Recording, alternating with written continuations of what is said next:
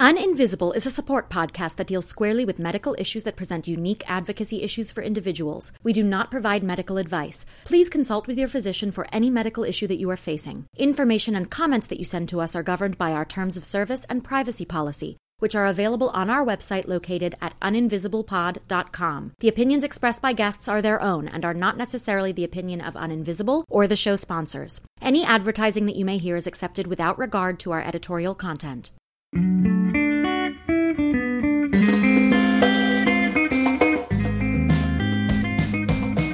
Welcome to Uninvisible.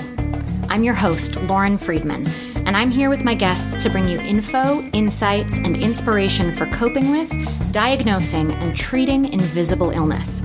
We're here oversharing, so you don't have to struggle with invisibility anymore.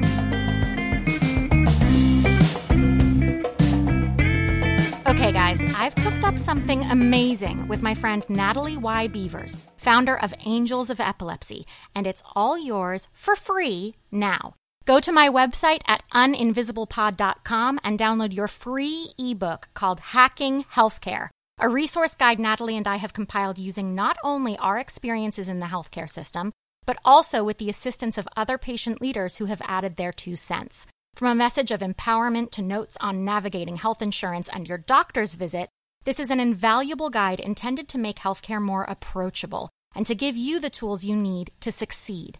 This resource has been incredibly eye-opening and important to us, and we hope that with it, you will see real results and improve your experience in the system.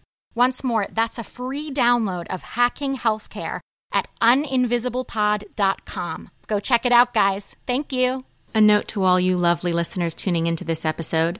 Please note that there is brief mention of the car accident that caused Tiffany's disability.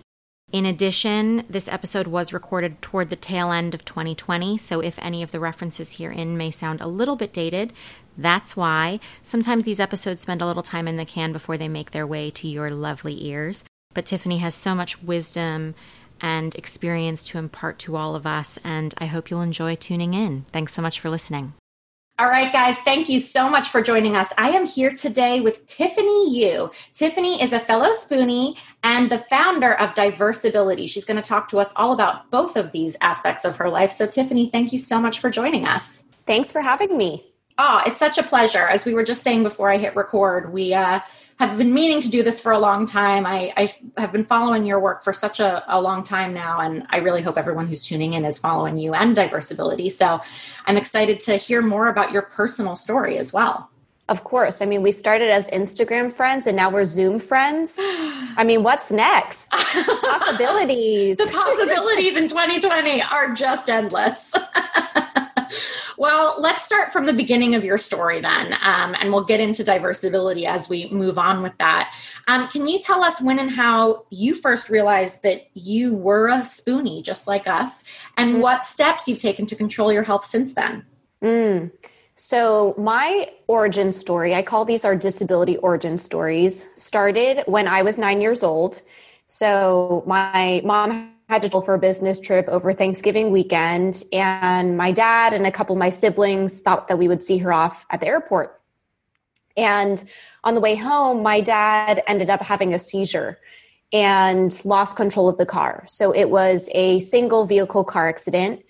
I sustained a few injuries, including a couple broken bones in my leg that would leave me in a wheelchair for about four months. And then a permanent injury known as a brachial plexus injury, um, which is a little bit easier to explain to people as like in terms of just saying that my arm is paralyzed. And so I still have like limited mobility, limited sensation in the arm. Um, and yeah, it's it's just a, a form of a spinal cord injury. But mm. in addition to all of that, I was also most recently diagnosed with post-traumatic stress disorder, or P T S D, related to the accident. And one of the things that I've been learning along this journey is that I think on average, there's about like a fourteen year treatment gap in terms of, yeah. you know, the onset of the trauma for me, and then realizing like, oh, this is actually a thing. Like it is not normal to be crying in, in the checkout at the checkout counter when I'm checking in for a flight mm. or to be waiting at the bus stop and then bursting out crying. Mm. And then once I realized that once I had kind of did a little bit more digging and a little bit more critical questioning of the medical professionals and my my professional support system, I realized there's actually a treatment plan available for me to help manage and find more more healthy, healthier coping strategies. Mm. So, I mean, it's interesting that you had, as you say, this first injury at nine years old that led to a long-term disability. And then, I mean, it's been a fourteen year plus gap between that and your P T S D diagnosis. So how have you managed your health, both physically and emotionally, um, since that time, since the onset of these symptoms and diagnoses? Mm. So I recently gave a presentation on toxic positivity, mm. which is a term that not a lot of people have heard about, but it's become a little bit more popular popularized during this pandemic. But toxic positivity is this idea that it's positive vibes and positive vibes only, like yeah. zero tolerance for any negativity or hard emotions. And the reason why I bring that up is the other thing I want to mention is how heavily influenced I am by the fact that I grew up as the daughter of Asian immigrants. Mm.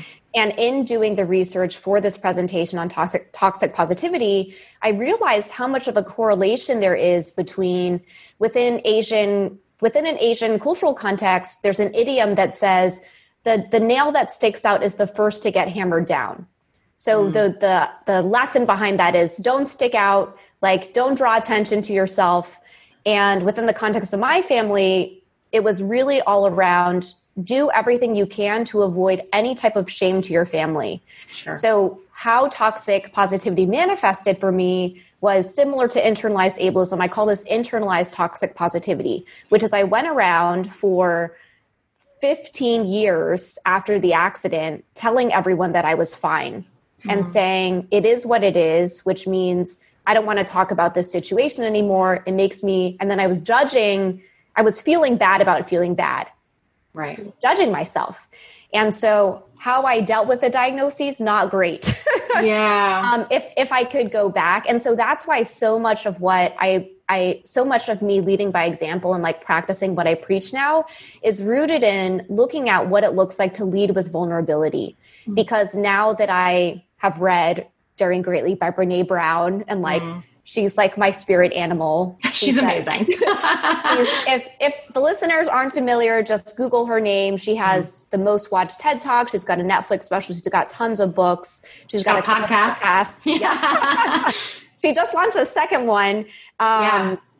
But I just became so curious because what she talks about is the power of emotional sharing mm-hmm. and what happens. And, and for me, the first time I ever shared the story publicly about the car accident, it was twelve years after the car accident. Wow. And more recently during pandemic times, I've been catching up. You know, we've been doing virtual coffee dates with, with whomever, including us right now. Yeah. and, and I caught up with someone I went to high school with. Mm. And she has been doing some really great work. She uh, she launched a platform called Healing Honestly. And this is her own personal journey of healing through childhood sexual abuse. Um, definitely check it out. But we caught up and she said, Tiffany, I knew about your arm, but I never knew about the car accident. And what I thought was so interesting about her mirroring that back to me was how much I was hiding of my story. Like I never told anyone, and I've known her. I mean, I was in high school fifteen years ago, you know, fifteen right. plus years ago, to not even tell those people. And I wore a sling all the time during that time. That's why people knew about the arm. But the fact that no one knew about the car accident, other than the people I was in elementary school with, yeah. is just like, what else, what else was I holding back hmm. um, in this attempt to try and not cause any shame to my family and just try to be positive and good vibes only? So yeah. since I want to say actually since what I often talk about is the fact that the creation of Diversability in two thousand nine, starting in two thousand nine up until now, eleven years, has really mirrored my own healing journey. Mm-hmm. So starting Diversability gave me the permission to share my story about the car accident, which I needed to get that out. I needed to get that story of the car accident out to validate the fact that, wow, I've been suppressing emotions for twelve years.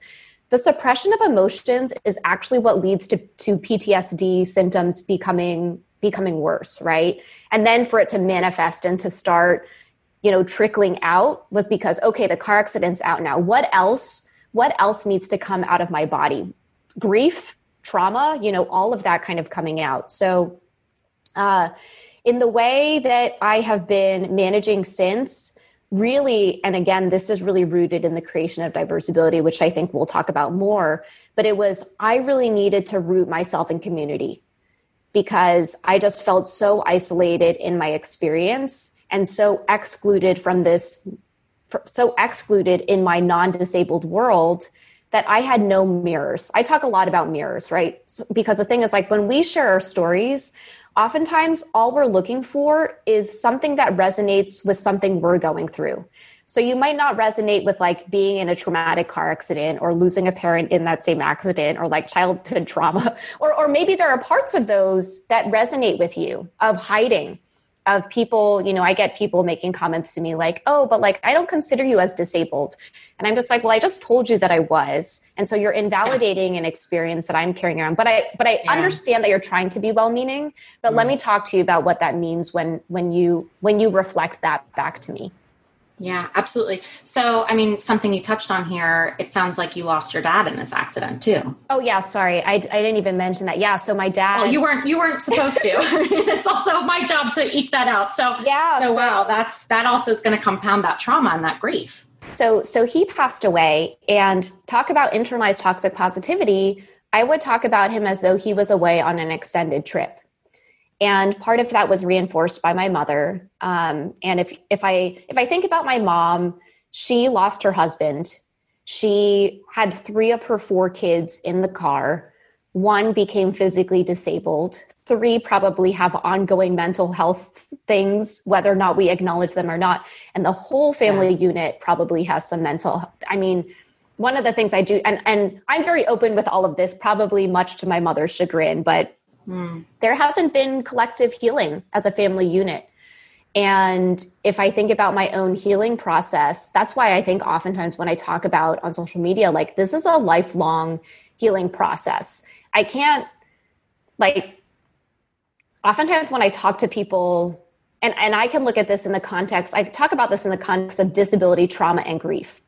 And some people, and we, and I talk about this in terms of like a purse versus a blanket. Or a cape. You can turn the blanket into a cape. So the cape to me is my disability, my trauma, my grief is something that I carry around with me all the time. It really influ- influences the lens through which I move about the world. Versus I think that there are times where I wish that my disability, trauma, slash grief, et cetera, et cetera, et cetera, is a purse that I can leave at the door, or I can leave at the restaurant as I go to the bathroom.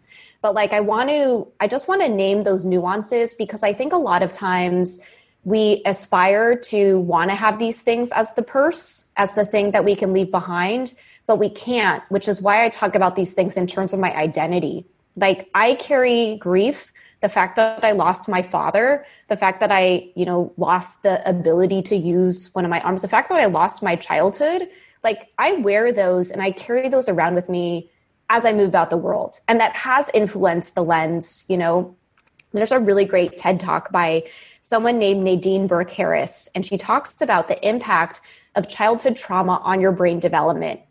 So I can actually pinpoint, well, I, I don't know if I can actually like show you my brain, but I, but I, but I understand what she's saying. And she's dedicated her life to this research to say, if you have, she, she calls it an ACE score, adverse childhood experiences. If you have some kind of childhood trauma, something has happened in your brain development that impacts how you move about the world as an adult. And I can do endless amounts of therapy and healing, but I just know that at nine years old, something shifted. Absolutely. Yeah. And I mean, it's interesting because we often talk to people on this show who are living with disabilities or chronic illnesses that have onset because of trauma. Rarely do we talk about onset because of something as physically traumatic as a car accident, right? So this is also something where, like, it's not a genetic issue. This is an issue that was foisted upon you by the universe, by circumstance, right? Um, and I'm really glad that you're talking about the mental health aspect of this, particularly from uh, a cultural lens as well, because this is something that when you go through these experiences, you go to the hospital, the first thing that's treated is the physical injury. And rarely is there follow-up from a mental health perspective as well. And you're noting how important it is to have that follow-up, really, not only for you individually, but for your entire tribe of people, for your unit, your family unit, whoever that may be. Yeah, exactly. I mean, I think one of the things, we actually just came out with a a little guide related to Mental Illness Awareness Week that happened in October. And it was about the intersection between disability and mental health. So men- diagnosed mental health conditions or mental illnesses, whatever word you want to use, those are disabilities. Depression Absolutely. Is the number one cause of disability. But there is, for those of us who have non-mental health disabilities, there is a mental health, a very heavy mental health aspect of that, whether it's covering or passing. So for example, like you and I are chatting over a Zoom call, our list, your listeners are going to consume this through audio, or if they're unable to, they'll check out the transcript, but I can pass as a non-disabled person, right? And so I spent so much of my adolescence trying to pass. And that also has causes psychological stress, mentally and physically, right? And so that's why I've become so fascinated by just care.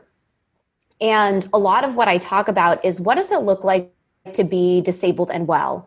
And what does it look to what does it look like to be disabled and thrive? Because I grew up believing that those were mutually exclusive. Yeah. But health, I think many of us do. That's true. And and and health is so holistic. And mm-hmm. you know, I feel I know I know that your work potentially sur- um, centers on more of the chronic illness space. And the thing is is like the thing around around like chronic illness or mental illnesses is that depending on the day, depending on the day is different. With my physical disability, oftentimes I'll get people tell it like who will say, get well soon. And I think oh that's the funny, the funny thing about that is that I think if you're sick, if you are sick, right, if you have a chronic illness, there could like get well soon means like, I hope the next day you feel better and you might, right. And then the day after that you might not. But today my arm is paralyzed and tomorrow my arm is paralyzed and mm. twenty years ago my arm was paralyzed. And probably, you know, unless there's like some magical thing that happens, like my arm is paralyzed. And so even, even the messages, you know, I, I talk, I've been talking a lot these days around like ableist microaggressions, even mm. just saying like, get well soon, there's an expectation that puts like a weight on me. Right. Yeah. And a pressure on me that like, oh, this person thinks that my arm, that having a paralyzed arm means that tomorrow it will get better. yeah. Which is why, which is why, so before I used to always talk about my brachial plexus injury, right? And, and because it's called an injury, even a spinal cord injury, right? Even that wording in itself means like, oh, when you have an injury, that means like, it'll get better. It but heals. Like, correct. And so mm. that's why I've kind of moved over to the wording of like my arm is paralyzed, because mm. I think that that wording is more clear than a brachial plexus injury, which a lot of people are unfamiliar with. Absolutely. I'm curious about the visual signifiers here too. Obviously the P T S D diagnosis, that is fully an invisible diagnosis. Um, but you mentioned that you wore a sling growing up, you know, when mm-hmm. you were in middle school and high school and stuff. And I think we're also, typically we see someone in a, a sling, have their, having their arm in a sling, and we think, oh, again, this word injury, you know, that's something that is, that will heal over time. It's temporary. So you had this visual signifier, you had the attachments, the perceptions and presumptions that people have attached to this visual signifier. Do you still use a sling from time to time now? What is that sort of invisible, visible line look like yeah, for you? Yeah, great question. So I am no longer living the sling life. Love I will it. acknowledge that other people who do have brachial plexus injury. So the thing that I, so I feel very grateful because I don't have any pain. Mm. And a lot of people who have brachial plexus injuries have shooting nerve pain mm. all the way down their arm. A lot of times one of the remedies around that is amputation. Wow. And, um, and the decision to amputate is very personal. And mm. talk about ableist microaggressions. I get a lot of comments from people, particularly on TikTok, who say, well, why don't you just cut off your arm? It's useless. And Ooh. what I think is, what I think is interesting is that is something that I did look into, but what I realized is that most people who do have brachial plexus injuries, they amputate because the pain is so bad. Mm. And they wear a, they wear a sling because the pain, the shoulder pain is so bad. So fortunately, I have no pain, and I feel extremely grateful for that. All of that said, one of the, I don't know if side effects is the right word or symptom. I feel like I'm like a little bit at a loss of words today, but something. Oh, no, you're doing great. Okay, excellent. So one of the things that happens with a brachial plexus injury is you get something called like a claw hand. Mm-hmm. So that means that the knuckles are very straight. Uh, and in the resting state, the knuckles are straight. So your hand, your, it's like your fingers are straight, but your fingers are relaxed except at the knuckles. Right. And so what has ended up happening is I've had like hyper, my knuckles have hyperextended. So if you think about like knuckles bending backward, correct. Knuckles bending backward. You got it. Yeah. So I do wear, I wear a wrist splint mm. to try and slow the knuckles from going all the way back. Right. Right. Um, and the splint, you know, I get a lot of questions. So I didn't wear a splint for about twenty years. Mm. Um, it's been twenty-three years since the car accident. If you can, if you want to do all the calculations on my age, you can. I'm thirty-two. We can just yeah. dispel all the rumors. I have I, Asian, Asian youthful glow though. So, so I'm thirty-two. The accident happened when I was nine.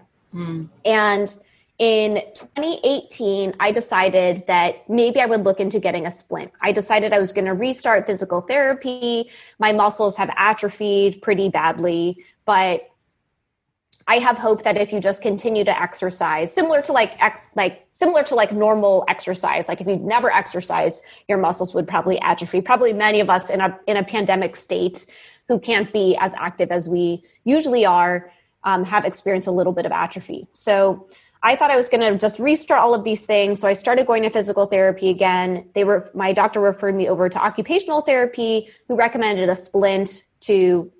Um, to slow the knuckles going backward. So now I wear a visual marker.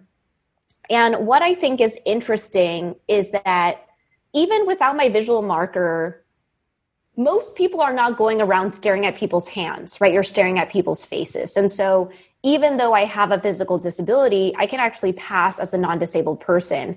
And I actually had someone on my podcast named Jerron Herman, and he is a dancer with cerebral palsy. Yes, I follow him as well. He's amazing. He's amazing. So yeah. He actually talked about how we feel like there's a little bit of an erasure of us within the disability community because he and I both don't use assistive aids. So I can choose. So for me, interestingly enough, in a COVID era, I'm more nervous about sanitizing my hands and washing my hands. And so I don't wear my splint just out of convenience that I like want to make sure that I have taken all the precautionary measures to not contract COVID.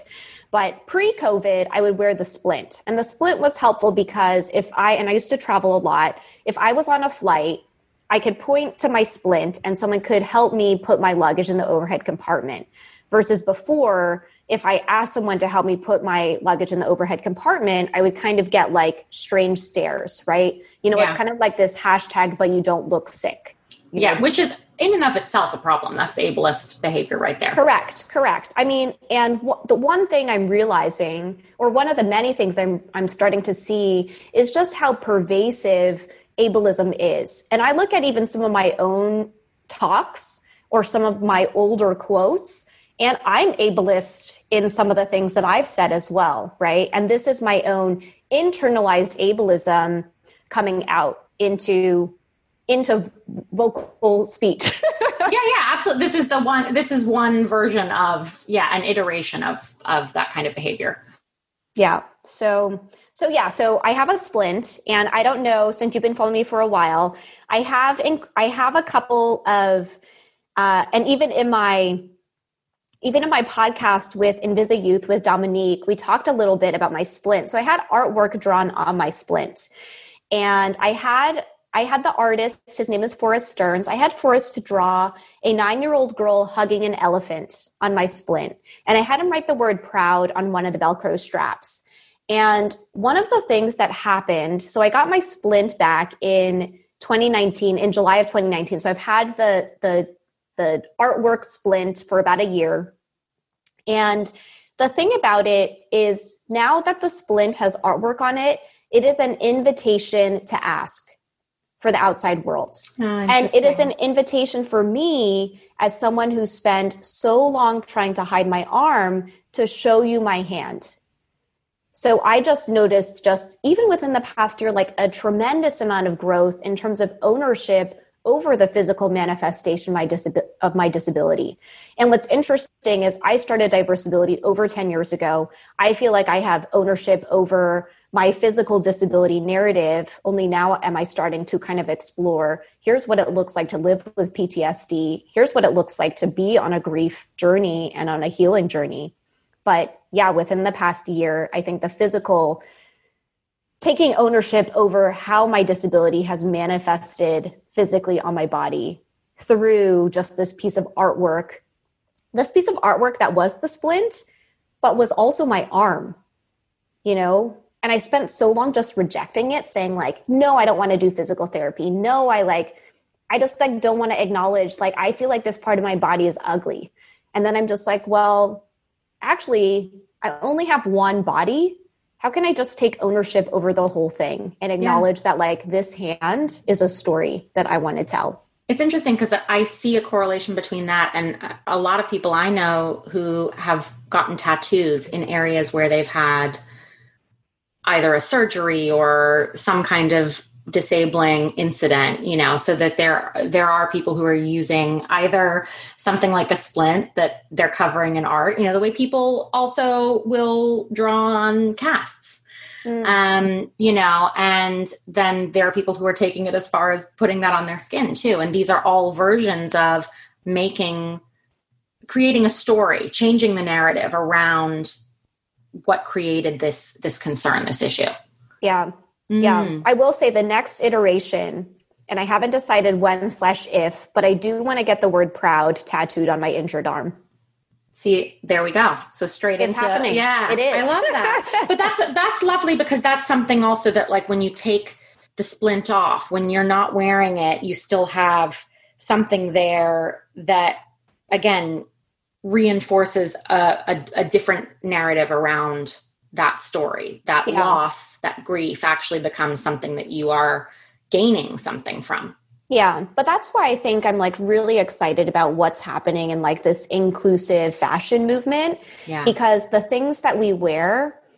And, and I remember when I first got my splint, I cried. Mm. And I cried because I went and I, I got on the bus to go home and this guy saw my splint and he was like, oh, like what happened to your hand? And I was like, oh, I got into a car accident. And then I looked out the window, right? Which looking out the window to me is I don't want to engage in this conversation. He's like, oh, but your hand, it just like mm. looks so interesting. It's smaller than the other hand. And, but it reminded me, right, of the fact that I can pass because if I weren't wearing the splint, he wouldn't ask me the questions.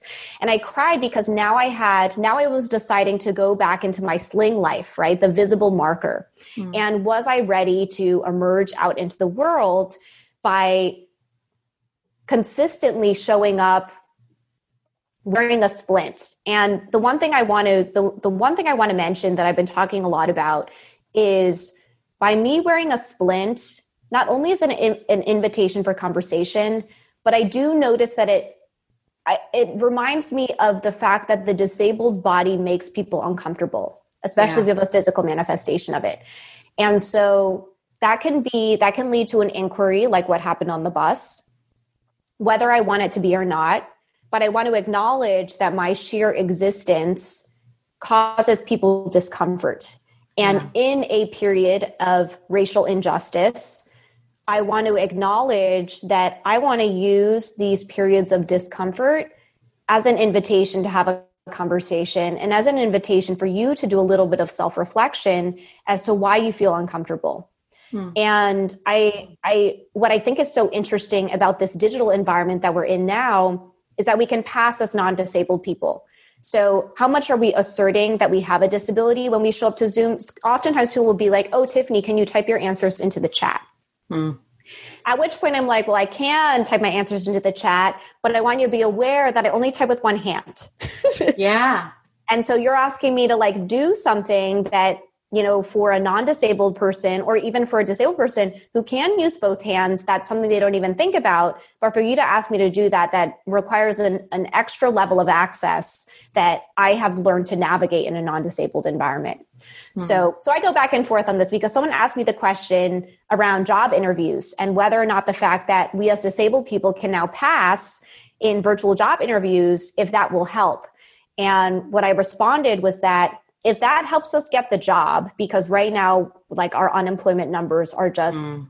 astronomically heartbreaking. Yeah. Like if that gets us the job, fine. But I want to be able for that person after they have passed to yeah. go into their job work environment and have their access needs met and be able to wear and wave their disabled flag proudly. Absolutely. I mean, I'm curious as well. Um, One of the things you just mentioned is this idea that you're using your slang as an opportunity to educate others, really, and to give them, give really to offer them an opportunity to examine their, their own beliefs about their internalized ableism and even ableism connected to racial stereotypes, gender stereotypes, et cetera.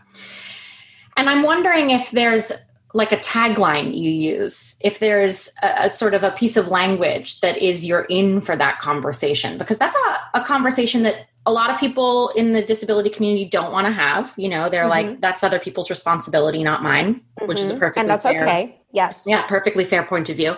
But is there sort of a safe tagline that you might be able to recommend to people who are listening to the show that invites that conversation from a heart-centered place? Mm. It's a tough one, I know. Yeah. I mean, I think, so I have, TikTok has been my source of entertainment and joy and play during this pandemic. And you've and built a viral following. I mean, you are queen of TikTok. What I will say about TikTok and what is so fascinating to me about the platform is that Instagram, which is how you and I got connected, is very mm. highly, highly curated. Mm. And so if I post, I remember, I'll, I'll, I'll just share an example. So, uh, so I'm, I'm East Asian. I'm the daughter of a, a Taiwanese immigrant and a refugee from the Vietnam War. And at the beginning of COVID, there was a lot of anti-Asian racism. So I posted a video both on Instagram and on TikTok that said, I feel very nervous going outside because I don't know who is going to harass me. And sometimes I wonder, or sometimes I feel more afraid at who is going to say what to me or do what to me when I go about the street than contracting COVID because I know I'm like careful and wearing a mask and washing my hands and all this stuff. Posted that video both on Instagram and on TikTok. On Instagram, got tons and tons of overflowing messages of support like, Tiffany, I'm here to support you. If you need me to go pick up groceries for you, let me know. I have a car. On TikTok, it was like, this is all your fault. This, the C C P, the Chinese Communist Party needs to pay. Um, serves you right. Stop wow. eating bats. Trump twenty twenty. And wow. what what that made me think, though, was this is what the world really thinks. Mm. And I am in an echo chamber of pro-disability, wanting to be anti, anti, or wanting to be active anti-ableist allies on my Instagram and on other social channels. So if I really want to broaden and better understand what people really think, then I need to go to TikTok. And yeah. I will say what has been interesting to me and the reason why I have been talking about microaggressions a lot is that I have, I, I fortunately, I was never overtly bullied as a kid. Mm. And I have seen bullying on TikTok in the context of microaggressions over and over and over and over again.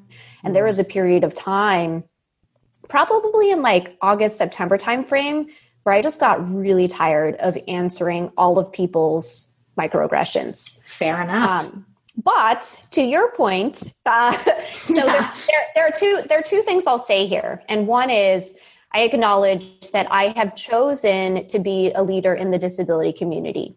Mm. And I have done a ton of internal work and am still doing tons of internal work so that I can show up with a cup full for my community. Yeah, meaning that's huge. I feel, I feel very comfortable talking about my disability. And I don't want to force anyone. It is, it is not anyone's business for them to ask you about things about your body. So I no. want to acknowledge that, like, even just gracing that conversation in the first place, like I will acknowledge there's like ableism embedded within that. But if I can use that as a conversation, that's my hook. So, so one of the one of the responses to why are you wearing that sling or why are you using that wheelchair or whatever it may be can be that's none of your business.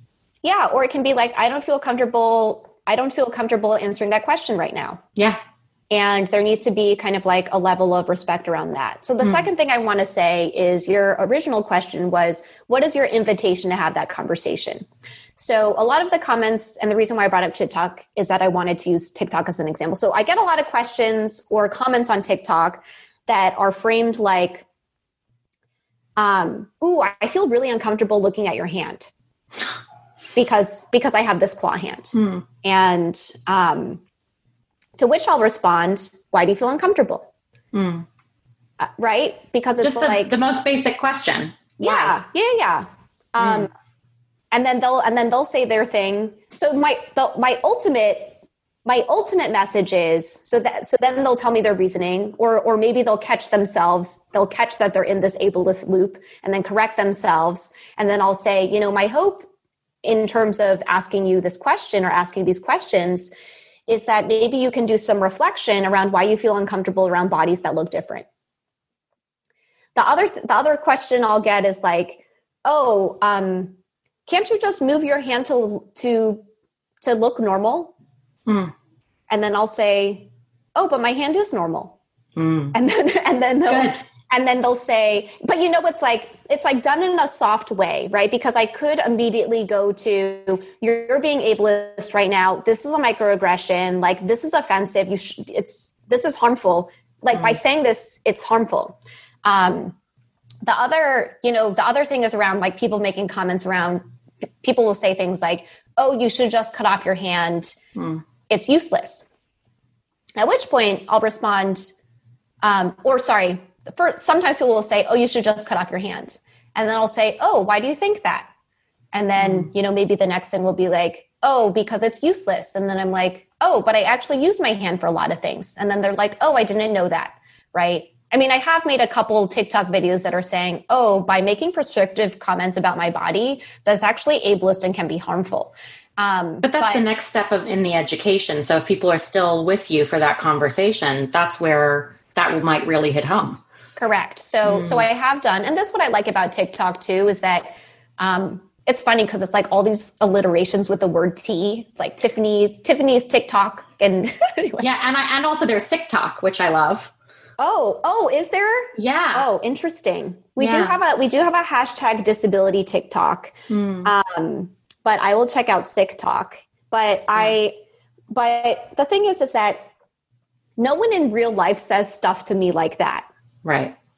Because we're, and, and this is why we've kind of gotten to the place where we are now. And I, and I parallel this to what's happening in terms of racial injustice is that we've gotten so uncomfortable wanting to be politically correct, being nervous about if it's okay to ask a question, being nervous about not being sure what the right words are, that, the, that we're just not having conversations around my blanket, you know, a part of my identity that I carry around with me that you're not acknowledging because you're uncomfortable and you're not confronting your own discomfort. Mm. And so we're just caught in this, this delicate, gentle, walking on eggshells dance. Yeah, absolutely. We're going to get more into that, particularly in the healthcare system, because I'm curious about that too. But I'm also wondering, I mean, and again, we're going to talk about advocacy from the point of view of you creating Diversability, but what about your own journey personally with advocacy after the accident? Um, I mean, you were nine years old. We're going to sort of go back in time a little bit again here. You were a kid. You were obviously taken to the hospital to take care of these physical in- injuries, and the emotional in- in- injuries were not addressed for years to come. But did your mom then take on a role as your healthcare advocate after all of this happened, and did that impact your relationship as well? Mm. So my mom is a hero, mm. and I can also be a nine-year-old nine-year-old girl who is really angry at a parental figure who all she wanted to do was fix me. Mm. And maybe even still. And I want to acknowledge that we can exist in those contradictions and in, in, in that paradox. Yeah. Because what she needed to do was she needed to raise four kids on her own. Mm. What she needed to do was raise four kids on her own, but make sure that, that we got a quality education, had a consistent roof over our head, had food on the table. That also meant that she was just not present for mm. emotional healing. In terms of being my advocate, I just felt like I was broken in her eyes. Mm. And all I could do to make her feel better was to try and do everything I could to fix myself. And so that meant physical therapy, it meant doctor's appointments, it meant acupuncture, it meant taking a medical leave in university to see if I could get like a muscle and tendon transfer surgery, which didn't end up happening. Um, it just, it meant that a nine-year-old girl couldn't be a nine-year-old girl anymore mm. because I was thrust into environments that I had no say over, and a narrative that I was perpetually broken and couldn't talk to anyone about it. Mm. So I, I'm not quite sure how to answer that question, because I, I, through this journey of starting Diversability, I have met other disability advocates who are now my friends, who talk about what a supportive family environment they were in mm. and how they learned to love their disabilities because their parents were their advocates and fought so tirelessly for them to get integrated education, to get the right access to care. Um, I I can't say the same thing. Um, I will. I mean, my mom is very, she, I mean, she's not public about this, but she is very vocal about the fact that she's unsupportive of my disability work.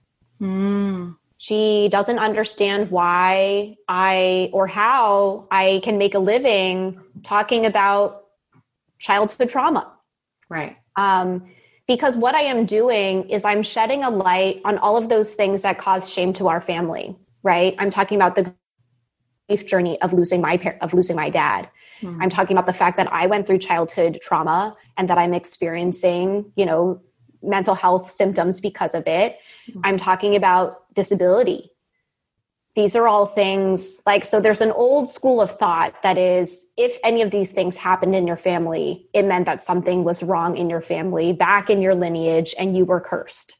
So that's why you don't want to tell anyone about them. Right. And now here I am, you know, like waving my flag. So, so I want to acknowledge those intricacies and delicacies as well. So, and that's also sort of a cross-cultural experience as well, because that is that very individualistic, democratic American, you know, like I can wave my flag thing, um, which has been even more amplified by social media in many ways.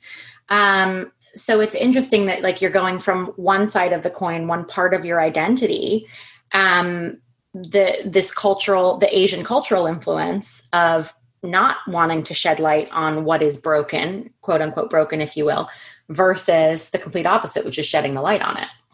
Yeah. And I think this is why I often try to talk about intersectionality in my work, mm. because interestingly enough, I didn't even have this realization that my Asian cultural background discriminated, uh, discriminated parts of my identity, right? Also being born a woman, right? And, right. and where that sit on the hierarchy.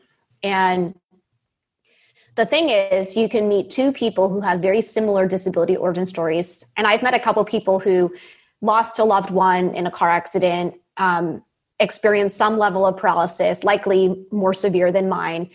And, um, but, but, or, or the yes and, the cultural mm-hmm. environment that they grew in allowed them to get the mental health support they need. The first time I went to therapy was twenty seventeen. That's yeah, twenty wow. years. twenty years after the accident. And so in a way, Diversability was almost like my therapy.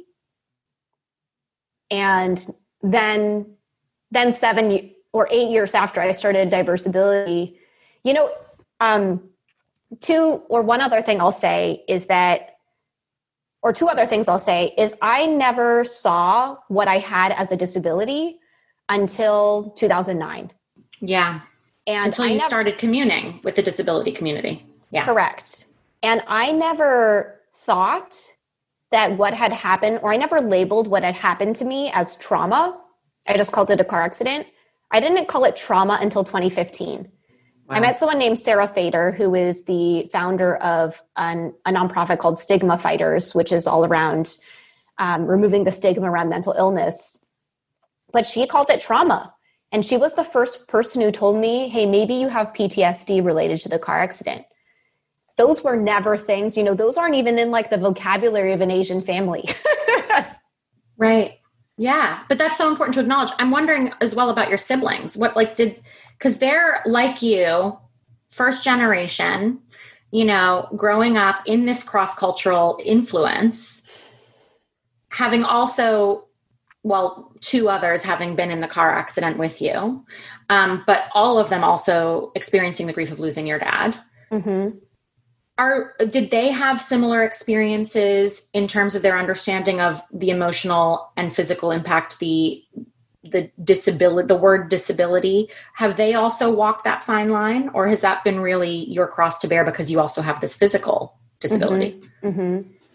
That is a great question. And I remember when Diversability started, when Diversability first started getting a little bit of press, I would often get the question around around the other, my siblings who were also in the car, and then if my family was supportive.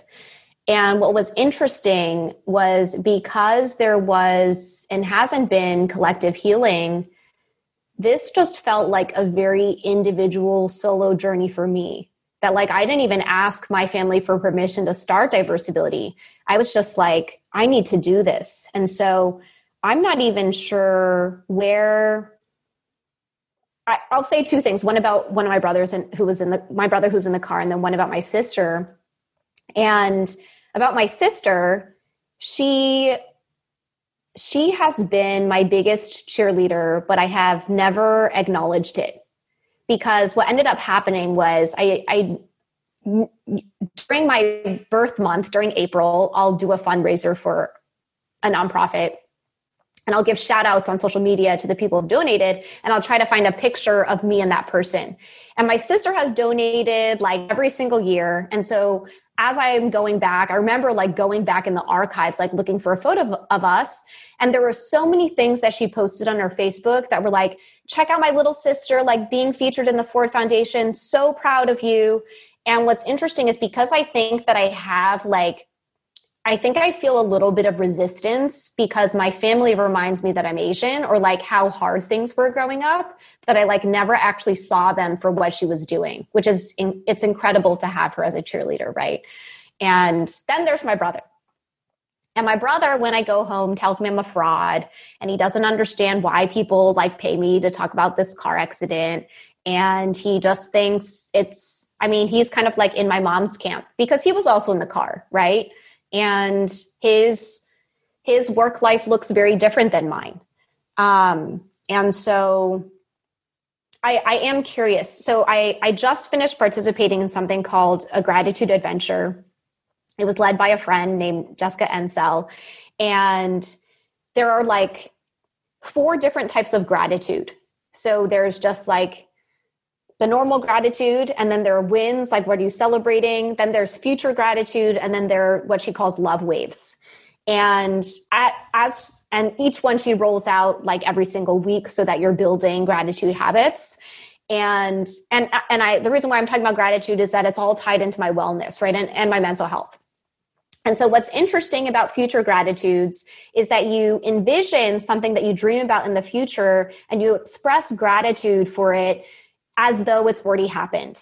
And a lot of my future gratitudes are, and I'll say this on this podcast so that I can manifest it, is like, I love my relationship with my family. And I love the way that we have healed through this accident together.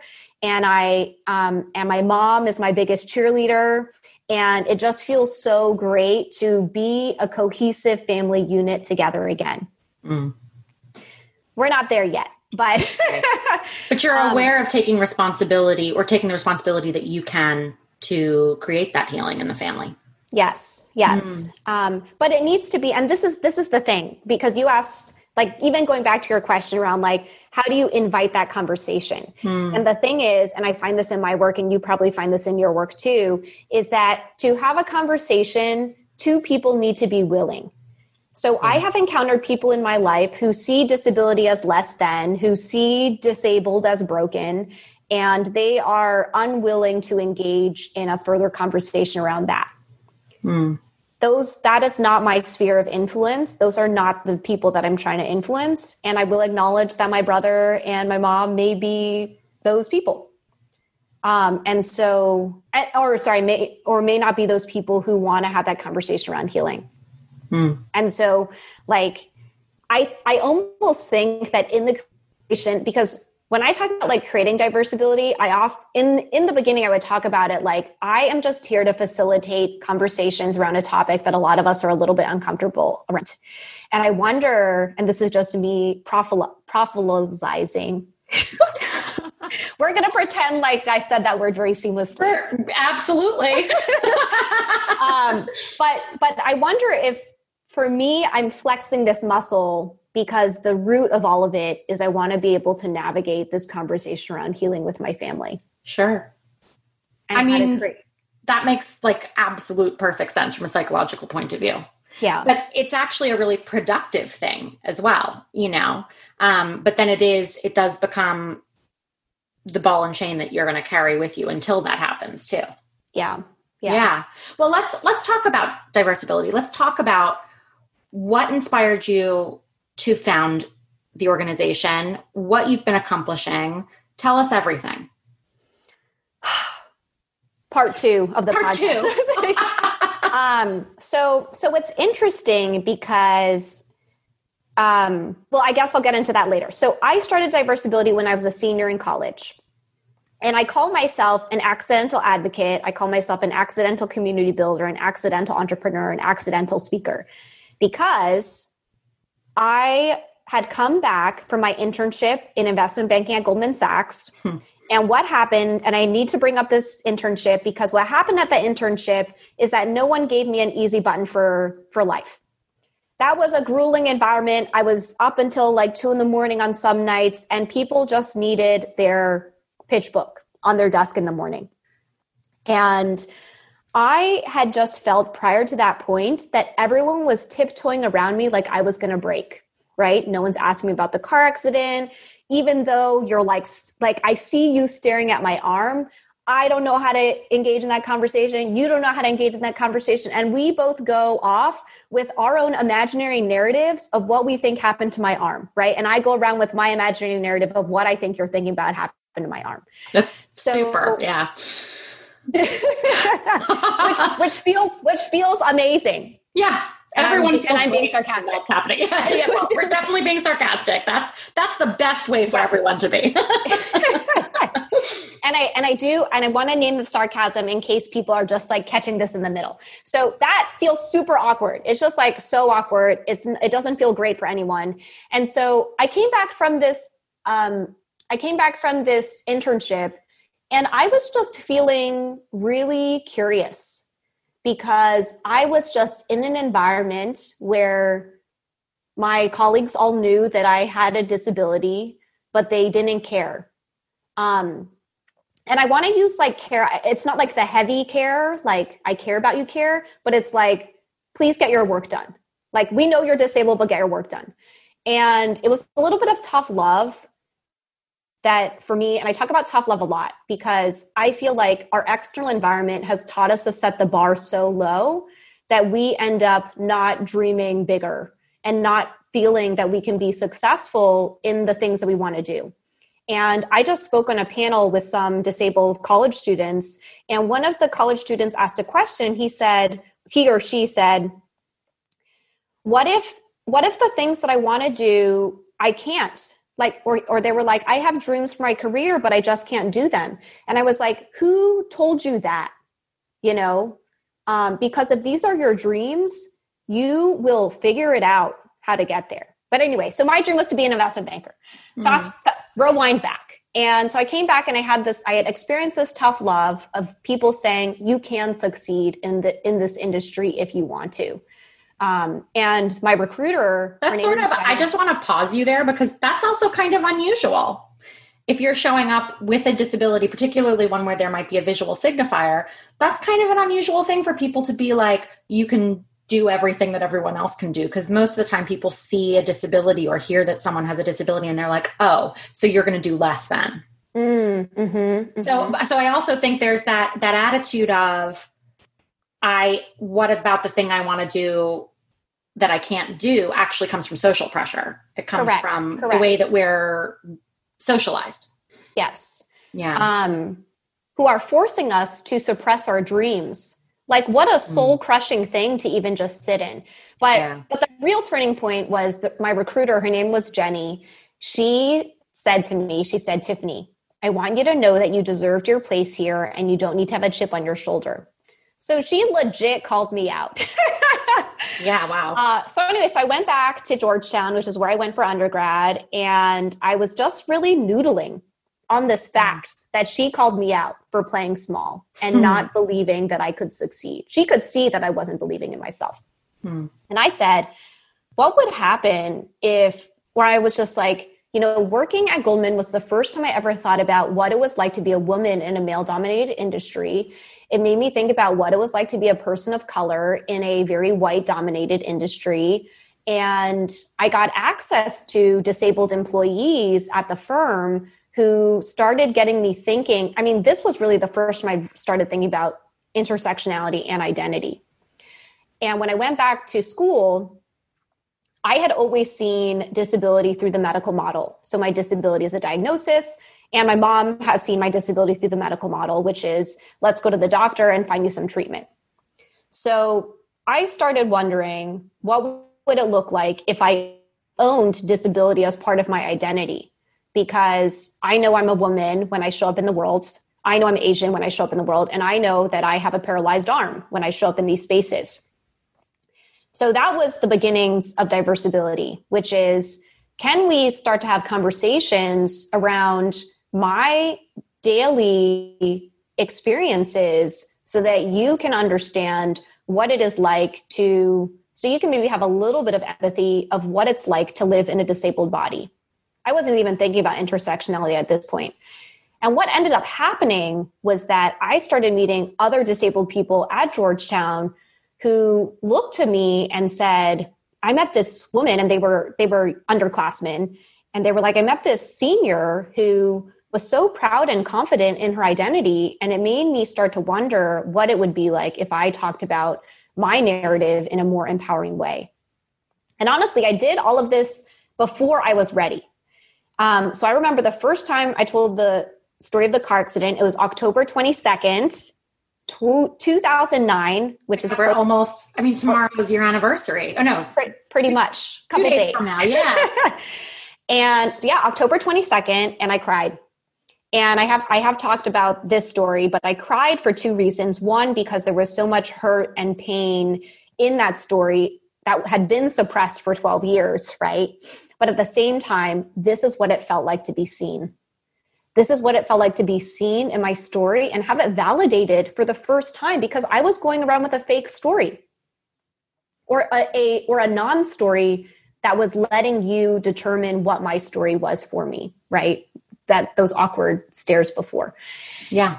And I guess what I want to say is that as Diversability has gone on this journey, Our product, our product is our community, because people will often ask us like, okay, so like which advocacy issue are you tackling? Like, are you addressing like access to healthcare? You know, you talked about patient advocacy. Are you, um, are you tackling disability employment, design, universal design? And there's been research done. I think it was a Harvard study that showed that the key to your longevity and your well-being and your happiness and your success is rooted in having healthy relationships and your social connection. That to me is where the sweet spot is of what Diversability is sitting in, in that in order for you to go into all those different advocacy areas, you need to know that you have an army of people who are backing you up, who are cheering you on, who are elevating and amplifying you. Because if you don't have that, you're just one stick, you're one branch on a tree. But when you have a community, you're like the whole trunk and the roots. And Caroline Casey, who is the founder of The Valuable five hundred, talks about how much influence we have as a community. Like when we come together around a campaign or around an advocacy issue, we can be unstoppable. We can be a generative magic force.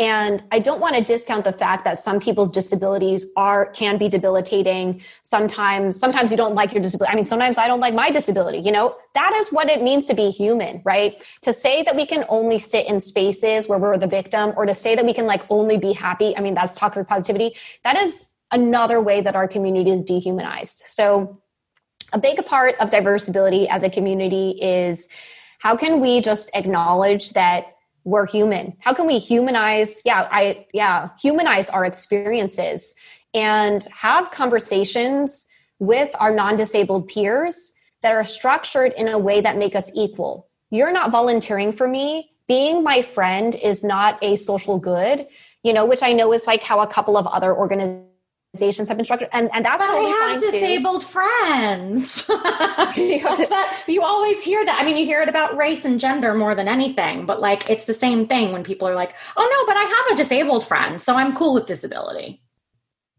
Yeah. Yeah.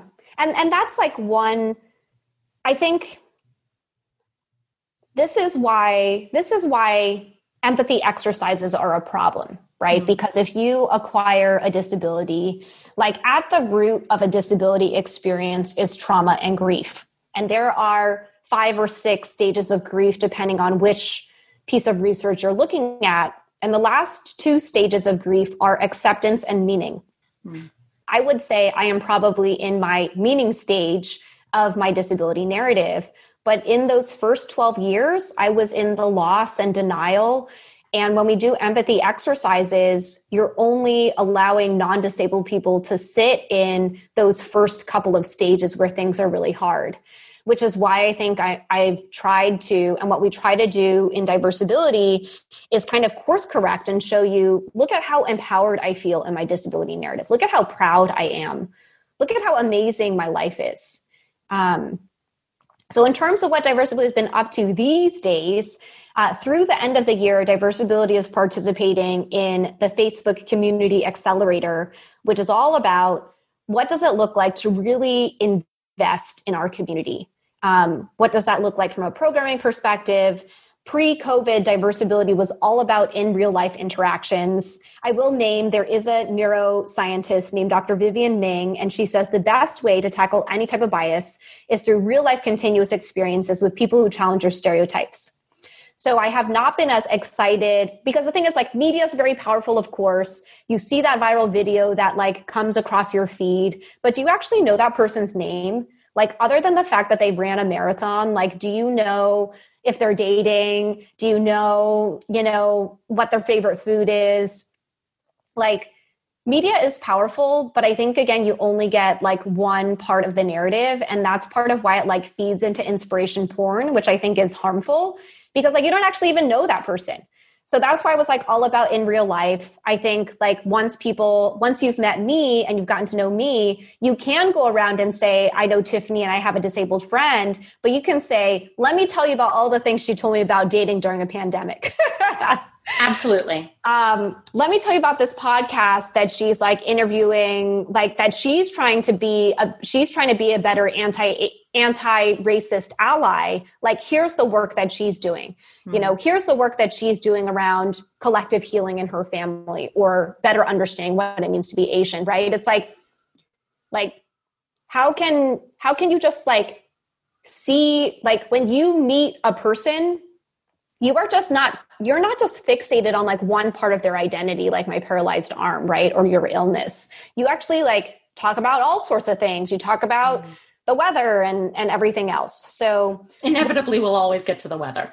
That's true. Well, especially here. So I'm, I'm, I'm joining you from San Francisco. The oh, weather yeah. is, is top of mind, and whether or not we have good air quality or the sky is orange, who knows? I know. Who knows? Yeah. And how's Carl today? And how, how is Carl, you know, Carl, Carl in full force, but mm. um, I was all about in real life interactions. And so I do acknowledge that in this pandemic environment, What what does it look like for Diversability to invest in continuing to connect, but connect along whatever the parameters we ha- have now, which are our, our virtual environment? And what I think, what I hope that Diversability will allow people to do, and we recently, if you go into our website, we have a tab called like our community, and we recently went through this exercise of determining who our community personas were. So we have people within our community who are like super proud of their disability identities. A lot of them are already thought leaders in the disability space. Then you have people who are kind of like emerging. I would call this like circa two thousand nine Tiffany, which is, I don't really know what my story is. I still have a lot of internalized ableism. I'm not ready to be public yet, but like, I really just want to feel like empowered and see what other people are doing and just like have a space I can go to for, for support. And then, of course, we have our non-disabled, anti-ableist allies who are, I want to be better for you, Tiffany. I want to be better for you, Lauren. I just want to know what conversations you're having, because that's how, like, just having that exposure is kind of this, like, diver- hashtag diversify your feed allows me to better understand, because I don't know what the right questions are, right? And then we have things like TikTok. I mean, Diversability, we just started our TikTok channel, which I actually think if we get it to a good point, we can actually start to have some of these humanizing conversations featuring more of our community members. Absolutely. And TikTok's a really cool platform for that, because these quick bites that are educational, that give people a punchy, fun way of looking at things, have been really effective. I mean, they're sort of like one of the leaders. It started with the dance videos. Now I'm seeing so many more educational aspects of, of TikTok, which is really exciting. Yeah. I, I mean, I think it's, I love that we have given TikTok so much airtime in this conversation. I, know, I mean, they I, should sponsor this. I mean, I, I really am a TikTok evangelist, because I, you know, I, so one of the questions that I got a lot was, how do you get dressed? And I thought that that was kind of weird, but then I Googled it and I came across a ton of YouTube videos, and a lot of them were like six to ten minutes showing how people got dressed with one hand. And this is relevant for like people who um, may have aphasia from a stroke, um, may have cerebral palsy and only use one side of their body. And a lot of them are like linked to like occupational therapy and, and physical therapy. And so I recorded like a fifteen second version of me getting dressed. And all of the comments, and, the, and I got a ton of comments that were like, you don't understand how helpful this is. And it's interesting, because something that I just learned, because I think what occupational therapists and physical therapists, they always want the real world examples. But when you are in P T or O T, you're probably not at the point yet where you're like feeling great about showing someone else how you get dressed, and you don't want your O T or P T filming you to like put it on a YouTube video. So it's all these... Uh, uh, physical therapists and occupational therapists like stimulating what it would look like. And then it's like, oh, now we have an actual example of someone who is modeling what it looks like to get dressed. But, but that's the kind of stuff. I mean, the interesting thing about TikTok for me is that I, I automatically feel like a content creator, even though my, and the thing is with YouTube, you kind of like, you put the fancy text in and it's six minutes and you've edited everything. With TikTok, I'm like, my video is fifteen seconds and now I'm a content creator. Yeah. And you do it fast and you do it dirty. That's exactly what makes it so exciting and accessible to people too. Yeah. Yeah. Mm-hmm. I've learned a lot. I've learned how to make banana pancakes. I've learned how to make banana chocolate spread. I've so there's banana to- theme here. There's a banana theme. Yeah. Well, it's like without... But then it like makes me excited to go to the grocery store. I mean, mm. talk about like holistic, like for us as holistic human, I've learned how to roll a towel like they do at the spa. Ooh. Like, yeah, that's nice. I like that. But there are ways to like upgrade the basic elements of your life, like things like folding your towels, which like once you elevate that and someone teaches you how to do it, you can feel like you're treating yourself a bit more, especially when we're all stuck at home more. one hundred percent. Right now. And the reason why I want to bring this up is like, like, I think for some reason, we are caught in a narrative that like, as a disabled person, all I'm doing all day is like watching disability documentaries and like following disability thought leaders and listening to disability podcasts and like disability, like disability, blah, blah, blah, blah, blah, you know? And I don't mean blah, blah, blah to, to like invalidate how important it is to be. I mean, I feel, I feel like I'm like, I feel like I'm very nourished in terms of how much disability content I get. And that's why I turned to TikTok, because I'm like, ooh, let me try out a new recipe, or let me learn how to do something different. And this is how you like up level your life, right? Because it's like my disability muscle just like feels really strong right now, but my cooking muscle is like not great at all. Yeah, absolutely. You look for the things that you want to strengthen yourself. Yeah. Yeah. One of the ways I like to wrap up my interviews with people, because we have talked about so much today, and I'm excited for everyone who's tuning in to check out Diversability, to, to get involved in the community, to, to really examine how we see ourselves, as well as how we are projecting out into the world our various forms of identity. And I'm wondering if you have some tips for those who are tuning in. For anyone who, I mean, maybe they have a disability, maybe they're waiting to be diagnosed, maybe they are an ally and wanting to be a better ally. What are your top three tips for people who are in this disability, chronic illness world alongside you and I? Mm-hmm. I will give you my top three life tips. Love it. Um, number one is that you cannot delegate self-care.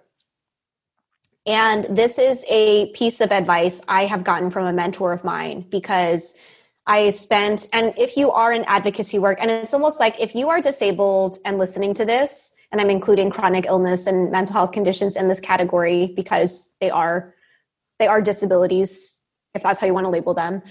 Um, the reason why I bring this up is because like your existence is advocacy.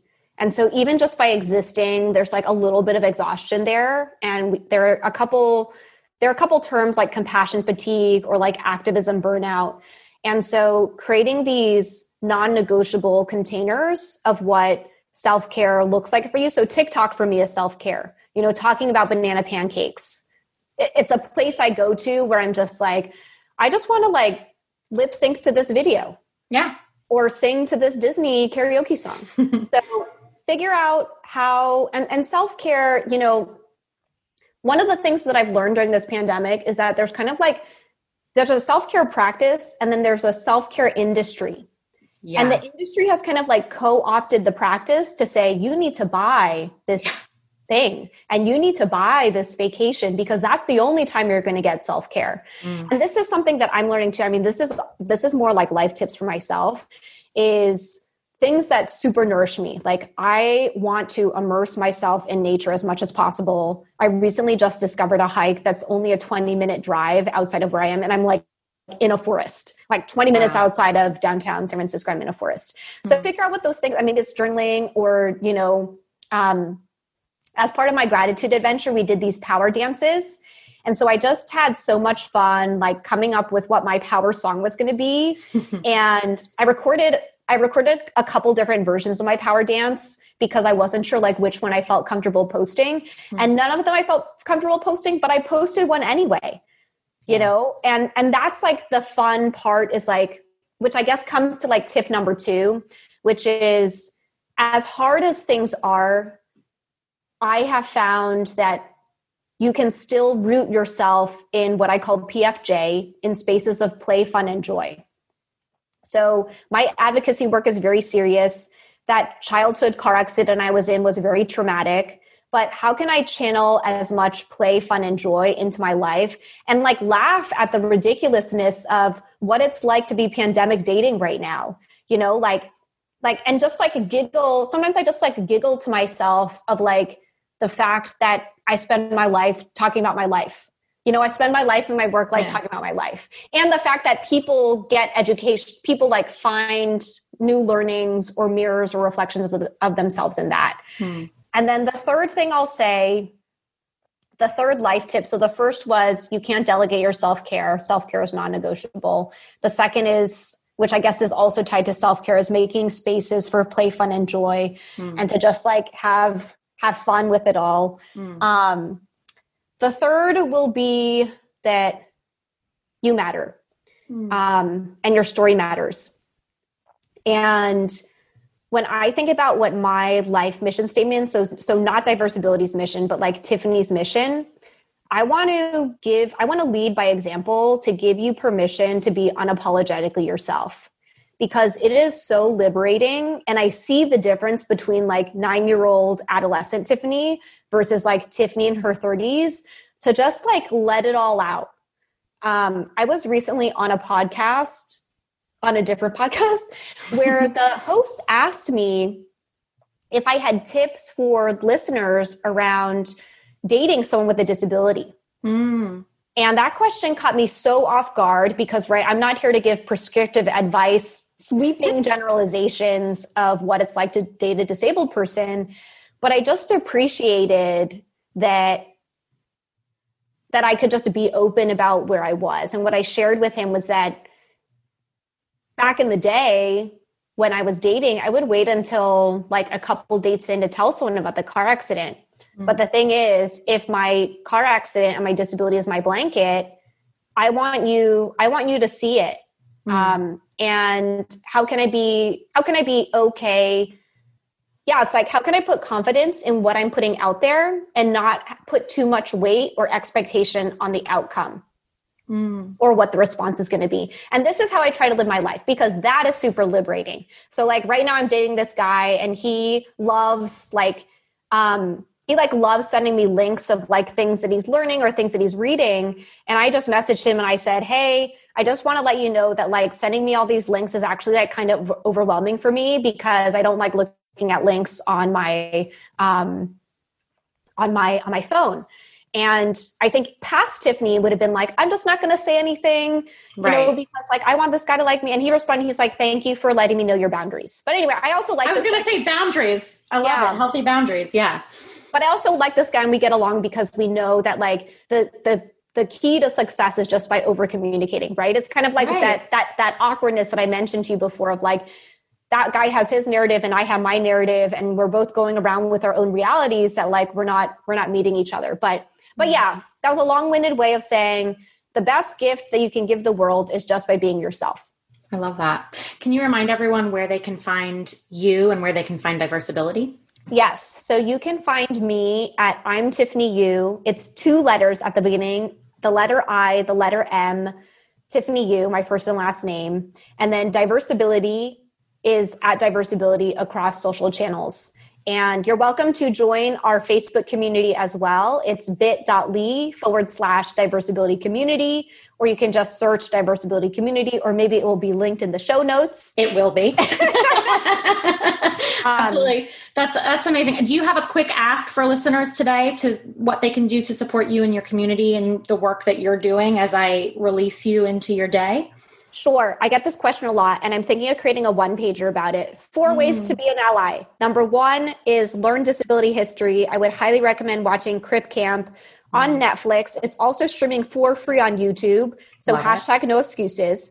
Number two is hashtag diversify your feed. So even if it's not Diversability, even if it's not me, just follow disabled content creators, because we need to like muck up the algorithm to like start showing everyone more disability content. Yes. Number three, join the Diversability community to continue the conversation. If you want to be a better non-disabled ally, or if you are disabled and looking for support, we're here for you. We're here to amplify you. And then the fourth one is if you are in a position to hire, please hire disabled people.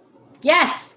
Tiffany Yu, thank you so much for being on the show today. You have been an absolute joy, and I can't wait to talk more. For sure. Thanks for having me. Thank you. That's it, folks. Thanks for listening. As always, please check us out online at uninvisiblepod dot com and all over the social media world at uninvisiblepod. We love your feedback and suggestions, so please drop us a line via the website if you have questions, ideas for topics to cover in future episodes, or just want to say hello. We're all about relationships and collaboration here, so credit where credit is due. Music for this episode is by Sean Hart, who can be found at sean hart dot com. Don't forget to subscribe, rate, and review wherever you listen to podcasts.